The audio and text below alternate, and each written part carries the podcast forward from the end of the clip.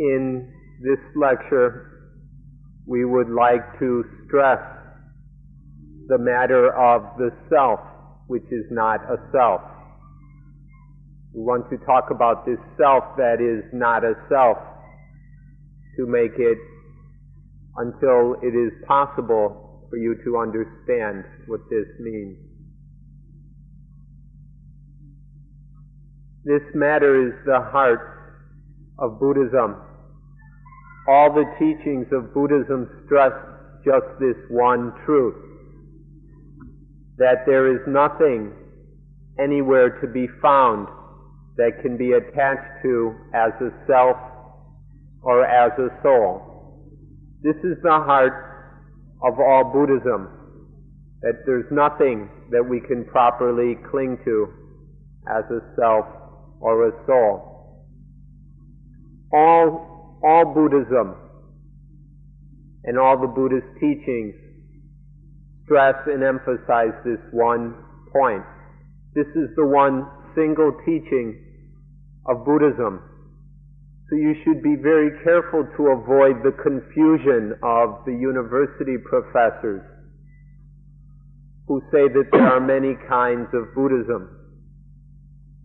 There's just one Buddhism. And all Buddhism teaches this one thing. Don't fall into the distinctions of Theravada Buddhism, Mahayana Buddhism, Zen Buddhism, Tibetan Buddhism, or whatever. Because there's really just one Buddhism, and it teaches that there is no self. There is nothing that we can attach to as a self. Some of you might have the idea that first we'll come to Thailand and study some Thai Buddhism, and then we'll go to Burma and check out Burmese Buddhism, and then maybe on to Sri Lanka, and then India, and then Nepal, Tibet, China, Japan. Some, some of us may be thinking that we can get a little of this Buddhism, a little of that, and get different teachings, different kinds of Buddhism. This interests some people. Unfortunately, this way of thinking that there are different kinds of Buddhism that we can find in different places, is, this is something impossible to achieve. And it's also a terrible misunderstanding. Because there's only one true Buddhism. There's only one Buddhism, a single Buddhism. And to cut it up into all these cultural pieces is a mistake. All of Buddhism is just teaching that there is no self, that there is nothing that we can cling to as a self, and that, that we should get rid of, we should clean up this illusion and confusion that we have about, about selfhood. Now in Sri Lanka they might have their ways of going about this, in Burma some different ways, and in Thailand in Zen. But what you find is the differences are only in the, the methods, or in some of the superficial activities. But at the core, at the heart, it's all one Buddhism. So we should be very careful to understand this heart of Buddhism and not get lost in the differences, the superficial things. And that heart of Buddhism is to get free of, to get rid of that thing we call a self, this illusion we have of a self. Maybe you've seen some of these big fat books they've got all over the place. Buddhism in Thailand, Buddhism in Burma, Buddhism in Sri Lanka, Buddhism in Tibet, Buddhism in China. Buddhism, now they've got it, Buddhism in the West. They've got all of these big fat books with lots of nice color pictures to, to entertain people. All of this is just a lot of confusion. It's just a bunch of rind or skin or the outer covering, the bark that they're talking about. Buddhism goes into Tibet and then it mixes with Tibetan culture and Tibetan Tibetan superstitions and then all of a sudden you end up with Buddhism in Tibet. Or it goes into Burma or China or wherever and mixes with the culture and the local superstitions and then you get Buddhism here, Buddhism there. It's just a lot of superficial distinctions. It's nothing important, nothing worth spending our time on. All this covering, all this rind, or, or dried up dead bark. Instead, we should get to the heart of Buddhism, which is to give up, let go of this attachment to self, to selfhood, to our illusion of self, to get free of this attachment. You don't have to go and rely on one of these cultural forms of Buddhism. If you can free yourself of this ta- attachment on your own, then fine. And even if you do it without the help of any kind of Buddhism, then you've still got Buddhism right there in that getting free of attachment. If you happen to have a bunch of those books, we, we encourage you to go throw them away. They're not doing you much good. Instead, just go and study. Instead of studying all these big, fat, heavy books, just study how to let go of this attachment to self. That's the only thing we need to study. Excuse us if we use sometimes rather crude examples, but you'd be much better off studying this dog here study this dog that's sitting right here and look and see how much of a concept of self this dog has. Study right here. You don't have to look in any of those books. And observe that if this dog doesn't have any concept of self, of I, of ego, then it doesn't suffer at all. It experiences no misery whatsoever. This is something you ought to study very carefully and then compare it with us human beings and see how much of a concept of self we've got. See how much of concept, self-concept the dog has, and then see how much of a self-concept you've got. And then look and see who suffers the most. Who's, who's wiser, you or the dog? Who's the one that suffers? Take a look inside and see. This is what we ought to read and study, not all those, those crazy books. Sometimes we even say take the entire scriptures and throw them away. Because the, the only real book that can teach us is the one inside. The one that shows us when there is self and shows us the suffering, the misery, the pain of that self. So this is where we need to study. Don't study dried up pieces of paper. Instead, study things that are alive. These things that have feelings, that experience, that experience pain and pleasure, happiness and suffering. And ex- study at this thing that can think, that comes up with concepts, study right here within our own hearts. And this is where you'll find the real Buddhism. This dog here is named Greya, and it's trying to tell you something very important. So please, please read and study very carefully what Greya is trying to tell you. Trying to say that without a concept of self, there's no suffering. Or if there's only a small bit of a sense of self, then there's only a little bit of dukkha. This is what he's trying to, to tell us, but have any of us stopped to look and listen and study? This is what Buddhism's about, this getting free of this delusion this illusion of self. And so this is the only thing we need to study. So study it right here in this life of ours. See, with the dog, dogs don't think so much. They don't have all these concepts and ideas and opinions that we've got.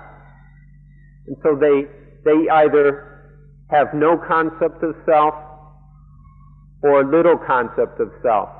And so therefore they only, they don't suffer at all or only a little bit. But with us it's much different. We've got all kinds of ideas and opinions about the self, about ourselves, and what's going to happen to ourselves. And all this reading we do, all these books we read, it just gives us more ideas about the self and just puffs up our egos more and more. So instead of studying all these books and techniques and practices and ceremonies that just puff up ourselves, instead turn around and study life itself and find how to let the self shrink down, shrivel up, and disappear. This is what the dog is trying to tell us if we had only stopped and listened. For example, let's look at something very simple. Take a finger. We've all got a few of them. Take this finger here. And it's just a bunch of flesh. It's flesh or, or meat or, or just elements, whether we want to talk about the elements of modern chemistry or the traditional Indian or the traditional four elements. Whatever, here's the finger made up of elements. And then take a knife, which is made of metal, just some more elements. And then within this, this finger, there's some nerves. There's a nerve, part of the nervous system.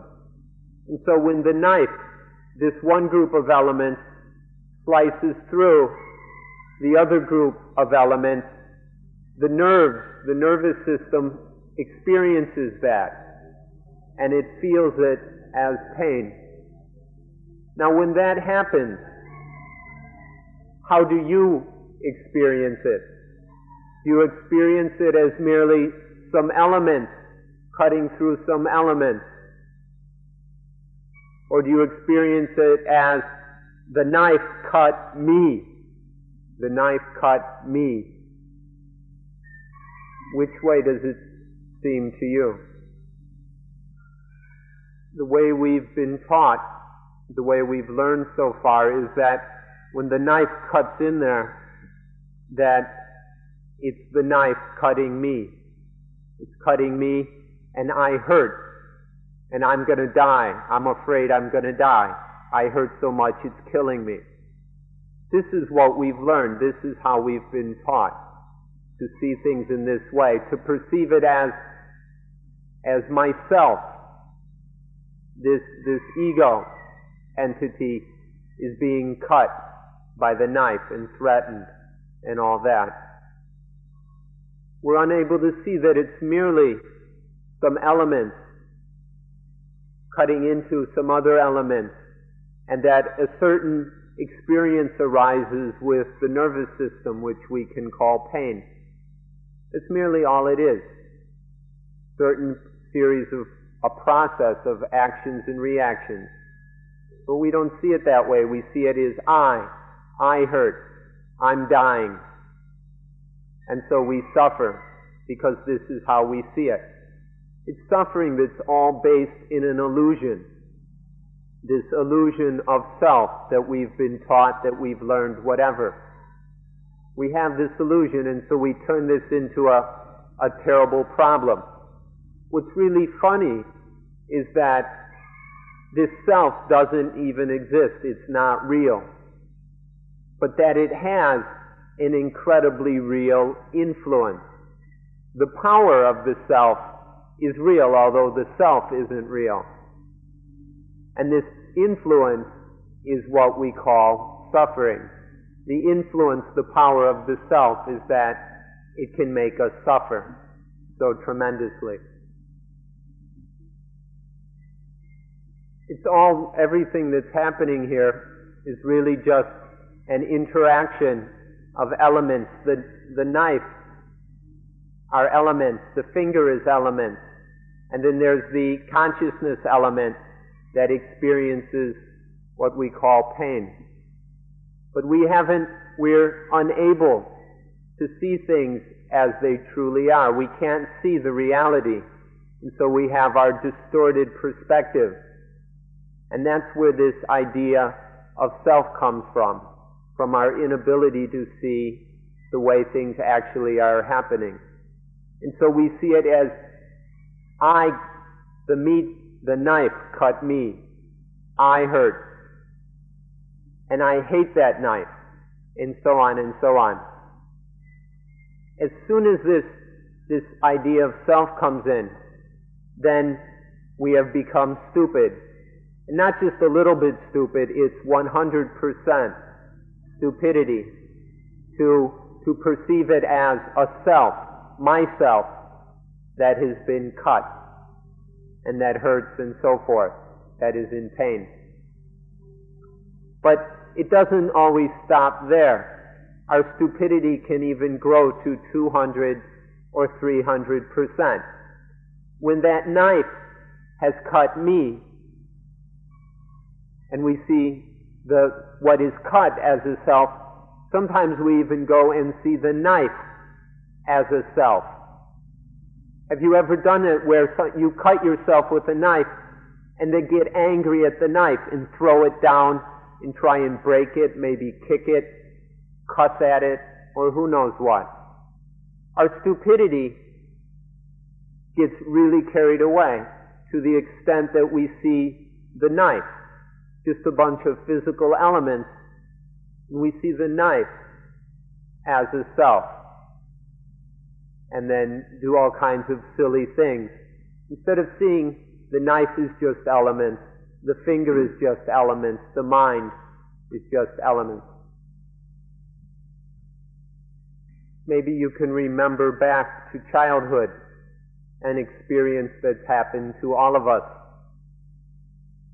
Once sometime in the past we were walking carelessly and we bumped into a chair and it hurt. We bumped into the chair and it hurt. And we got angry. And we got angry at the chair that hurt me. The idea of self came up into the, the silly little child's mind. And then the angry child kicks the chair. We, we turned, the, this self was hurt by that self. And we take the chair to be a self and kick it in great, in great foolishness. And so the, in that child, which we've all been, there was this, this stupidity arising. But it doesn't stop there. Because seeing a self here and there, we start to see selves everywhere. And then we turn everything into problems which bring on suffering. This is the situation we get ourselves into. We should, we should look very carefully then and see to what extent, to what degree this self is an illusion. If it's at the root of all this foolishness and all this pain, we should look and see how illusory it is, what, how delusive it is and try and understand what's really going on here. So when this kind of experience happens to the child, where it, it take it gets angry and thinks that this other self, the chair, is endangering myself. what can we call this if we don't call it stupidity or call it ignorance? What else can we say about it? And it can even be worse than that that same child could go and carelessly bump into one this rock here, and then that hurts, and then the child gets angry at this other self which is which is hurting me, which endangers me, and then kicks the rock. Now, how how stupid is that? But yet this this child goes and does that. We ought to examine this as carefully as we can in our own experience until we realize clearly that this sense of self comes from ignorance, from our misunderstanding, from our lack of knowledge. We ought to look at this and then see what would happen if we removed this concept of self. What would happen if we were free of this concept of self? This is something well worth our consideration. We should be careful to understand that originally there is no sense of self. That in the instincts we can't find this concept of self. However, we might find a seed or a germ of, of the self concept. When the infant is newborn, it has no idea about self. The, the newborn infant doesn't have this illusion. But because there's a seed there, or germ, look what can happen. Probably it begins, the first thing is when the child tastes mother's milk. And then the experience of the milk on the tongue, the nervous system interprets that as delicious. And then there arises a concept in the infant's mind I am delicious. First, there's just deliciousness, but then a sense of the one who is delicious. I'm delicious. And then self arises in this way, although it didn't originally exist. Or sometimes it works the other way. The infant sticks something in its mouth which the nervous system interprets as unpleasant or distasteful. And then there's the sense, the thought, I'm distasteful. The concept, I'm distasteful, arises.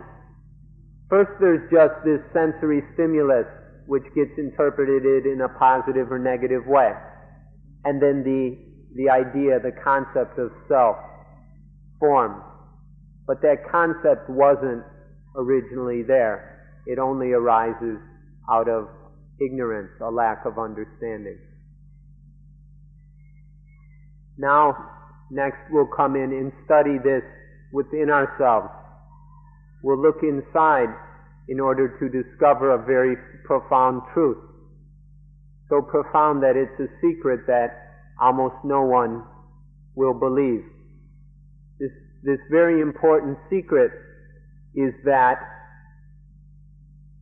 that the deliciousness arises before the the one, the self, who is delicious.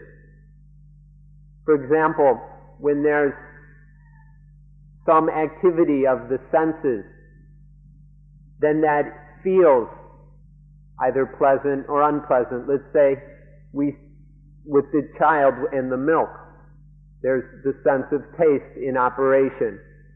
And then there's a, a nice, agreeable, pleasant feeling. So there's a feeling of, of satisfaction.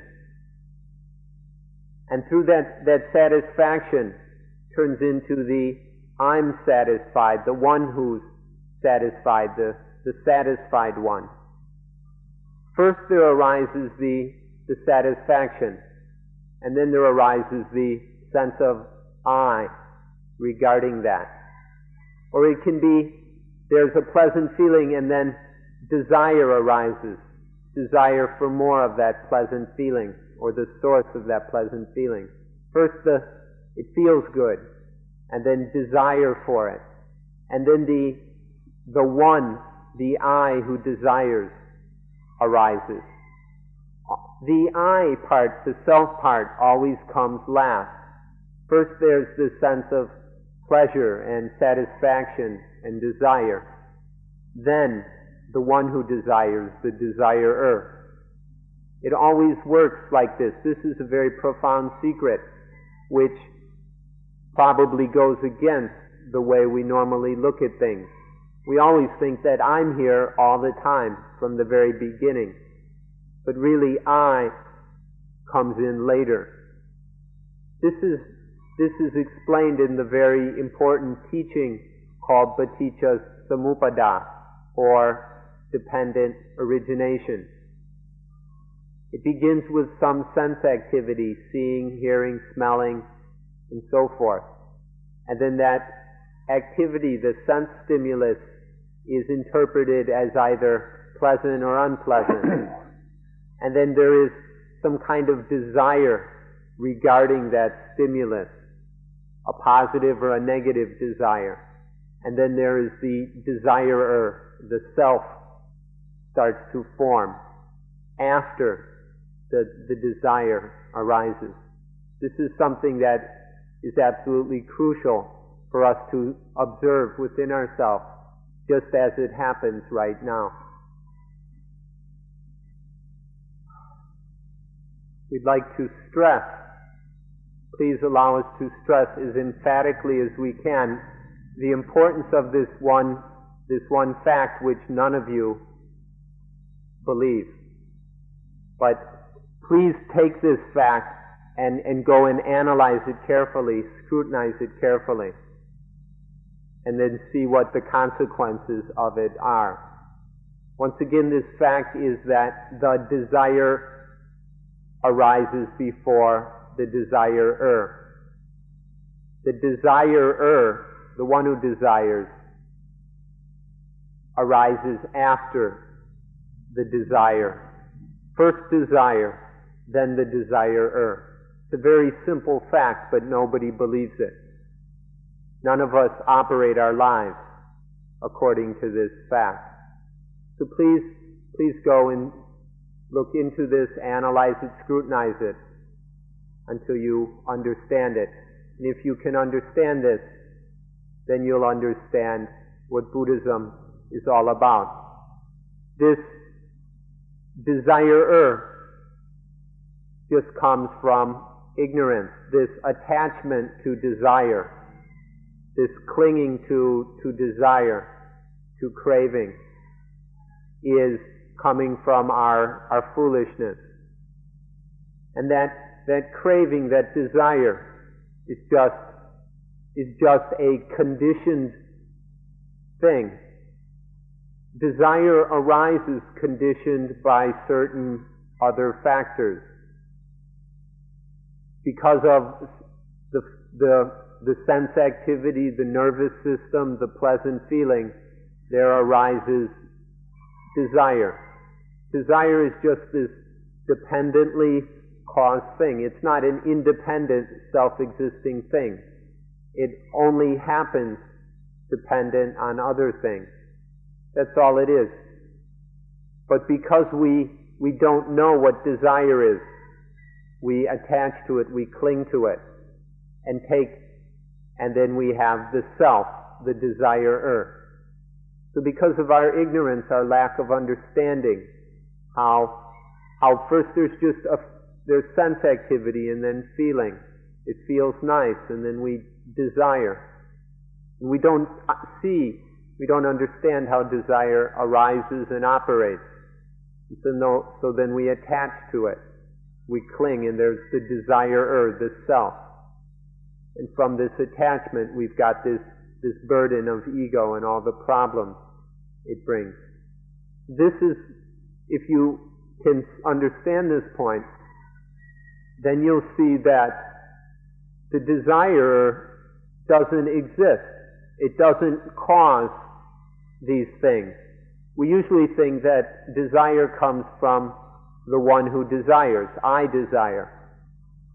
But that illusion of desire comes later. And if you can understand this, then it becomes very clear that the self, that attachment, is just an illusion, just a figment of our imaginations, of our our crazy, out of control thought. So please look into this. Study this process of feeling, conditioning, craving, and then craving become conditioning attachment, the sense of self. If you can understand this point, then you won't have much difficulty controlling egoism, controlling selfishness, and getting free of dukkha. But if you can't understand this fact, this simple fact that first desire, then the self that desires. The self comes later, the illusion of self comes afterwards. If you can't understand this fact, then you probably don't have any chance of understanding Buddhism, because this is the heart of Buddhism. So then we ask you to look at this within yourself in order that you can understand and see that first desire, then the desirer. Let us stress this over and over again until it becomes clear. Now let's look at something closer to our own hearts. Let's look at love. We mean the love of lovers, the love of a man for a woman or a woman for a man. Let's look how this, this happens. It's the same as what we've just said. First there is love, then there arises the lover. Somebody, somebody comes by, and they're lovely, attractive, beautiful, and then love arises. And then that love, that, that emotion of love is attached to. That desire we call love is attached to and there is the, the lover, the self that loves comes in. See how it works. First love, then the lover. This lover is just another illusion coming from ignorance. In fact, love itself is just a product of ignorance. And then it produces the ignorant self, the lover.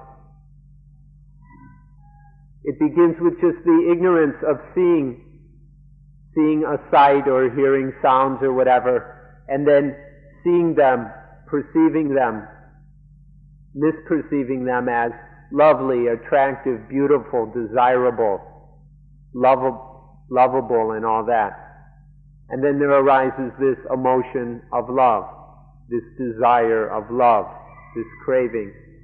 And then that's attached to, and then we have the lover.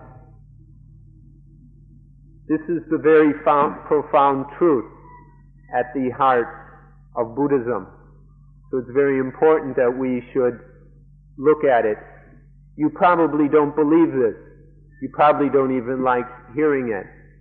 Some of you want to get up and run away because you don't like hearing words like this.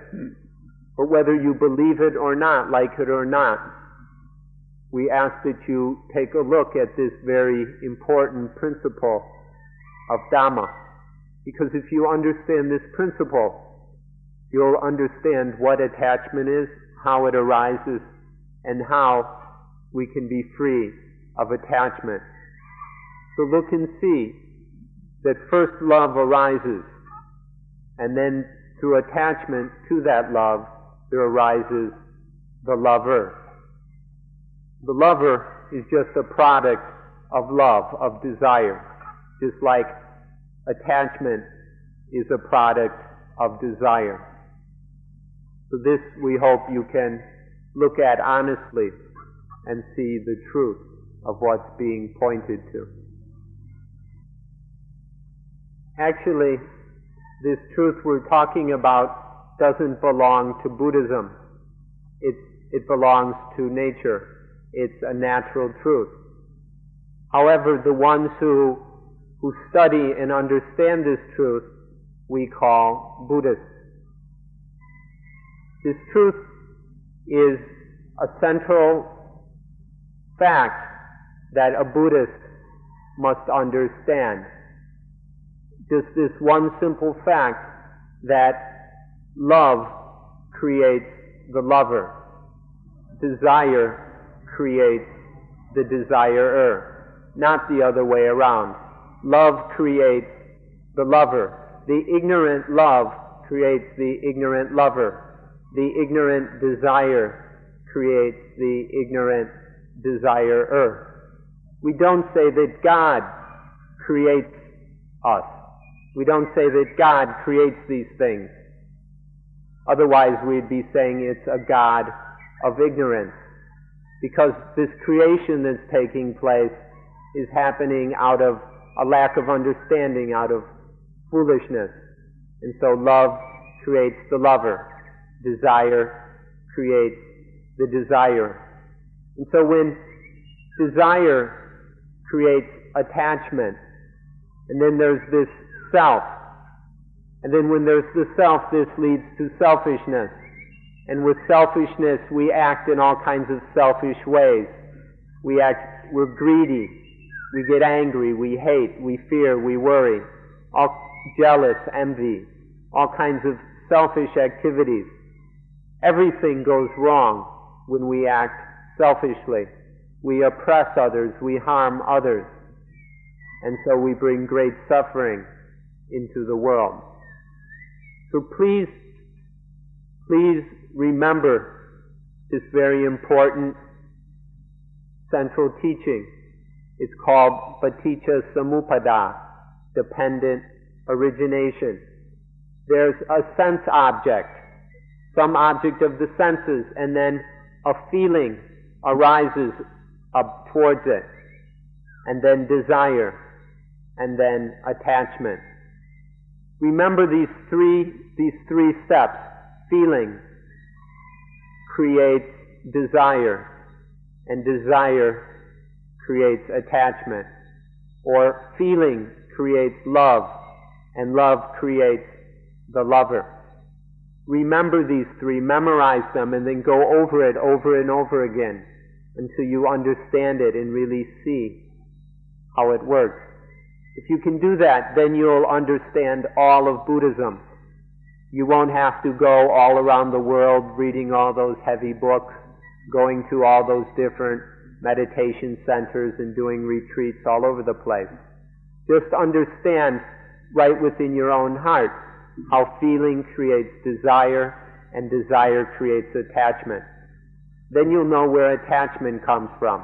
You'll know where the self comes from and then you'll be able to solve this problem. You'll be able to get rid of the self, chuck it away, and be free. If you can understand this one truth, which doesn't belong to Buddhists, but a Buddhist must come to know and understand this truth.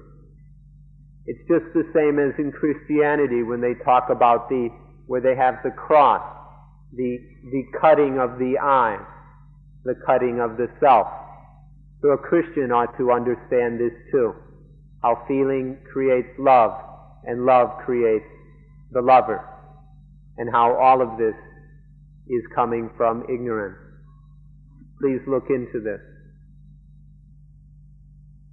This, what we're talking about, this truth here, you should see it as a truth of nature. See it as natural truth. It's not something limited to any one group or, or to any one place or time. It's a truth of nature. Within nature, there are these human lives and in contact with the environment. And so there arises various sense experiences, seeing, hearing, smelling, tasting, touching, and then things happening within the mind as well. As soon as the mind makes contact with a sense object through one of the sense organs, through one of the sense doors, there arises a feeling. A feeling is created.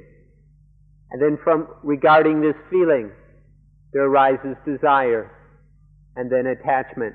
This, this happens as a natural law. It's just a natural process that occurs according to natural law. Depending on the kind of object, it has a different influence upon the nervous system. And so a different, sometimes it's a, a pleasant feeling, sometimes it's unpleasant. And then the pleasant feelings create desire or love. And the unpleasant feelings create hatred. And then the desire creates the desirer, and hate creates the hater. It's the one basic law. Sometimes it goes this way, and this attachment and the self arises as the lover. And sometimes it goes this way. The same law, but it ends up as the hater. This is the basic law that is at the heart of Dhamma, at the heart of Buddhism. Be very careful then about this law. This, this creator, this thing that creates love and then lover, or hatred and the hater. This, this ignorant create, this kind of God. This, this creator God that creates this love and lover and hate and hatred. Do you want to, to worship this God? Or do you want to kill it? You have to be very careful about this creator God that creates the self that loves and that hates, the lover and the hater. About other kinds of God, we don't, we're not talking about right now. We're talking just about this creator God that creates attachment, this ignorant God that creates attachment. You have to look and see whether you want to worship it or kill it. This self that gets created which leads to selfishness and all kinds of problems in the world. Do you want to worship it or kill it? All of Buddhism teaches just this, this one truth to point out to us how, how attachment arises and then to show us that this self needs to be killed. And the way to kill the self is to kill that which creates it kill that ignorant desire that creates the ignorant self. This is the one essential truth of Buddhism. If it causes, if something says it's Buddhism, I don't care what book or center or guru or teacher or whatever, if they're not teaching this one point, how to kill the self, then it's not real Buddhism. They may advertise as Buddhism, Buddhist meditation, or Buddhist this or that. But if they're not teaching, if they're not helping us to learn how to kill the self, then it's just imitation Buddhism, fake, artificial, fun and games Buddhism. So please be very careful. To understand Buddhism, to find real Buddhism, and to practice genuine Buddhism instead of some cheap imitation we have to understand this one central fact of nature. The fact is not Buddhist, but a Buddhist, those who are trying to know and wake up must understand this fact of nature. Desire creates the desire, love creates the lover, and hatred creates the hater. This is the natural truth that we all need to understand in order to destroy the self, destroy this burden of attachment that is eating away at our lives. So we hope that you can give this your fullest attention, this most important matter of our lives, and that you will be successful in, in getting rid of this, this self. And so we'll end today's talk on this point.